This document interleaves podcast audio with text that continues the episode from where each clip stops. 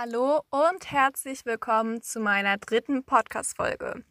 In dieser Folge werde ich über meine Abschlussfahrt nach Sylt reden. Sylt ist die größte nordfriesische Insel. Sie erstreckt sich in Nord-Süd-Richtung vor der Nordseeküste Schleswig-Holsteins und Dänemarks. Die Einwohnerzahl liegt bei etwa 18.000 Einwohnern. Und zwar ist es so, dass ich ähm, ja, zehn Jahre ungefähr Russischunterricht hatte und eben mit dieser Russischgruppe auf eine Abschlussfahrt gefahren bin für ungefähr drei Tage.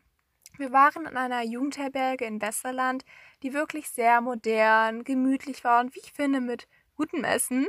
Ähm, ich finde, dass Sylt eine sehr schöne Insel ist. Ist dort sehr familienfreundlich.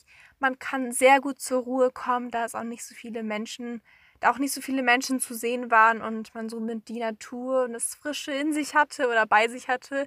Und ja, das Meer gibt einem auch ein Freiheitsgefühl, ähm, auch wenn es schon sehr windig und kalt war zum Teil. Aber ja, zur Erinnerung haben wir auch sehr viele Fotos, also so Gruppenbilder gemacht. Ähm, natürlich schön ähm, mit einem Meeresausblick. Ähm, des Weiteren hatten wir auch eine Fahrradtour. Wir haben uns alle Fahrräder ausgeliehen und sind dann ungefähr zwei Stunden gefahren.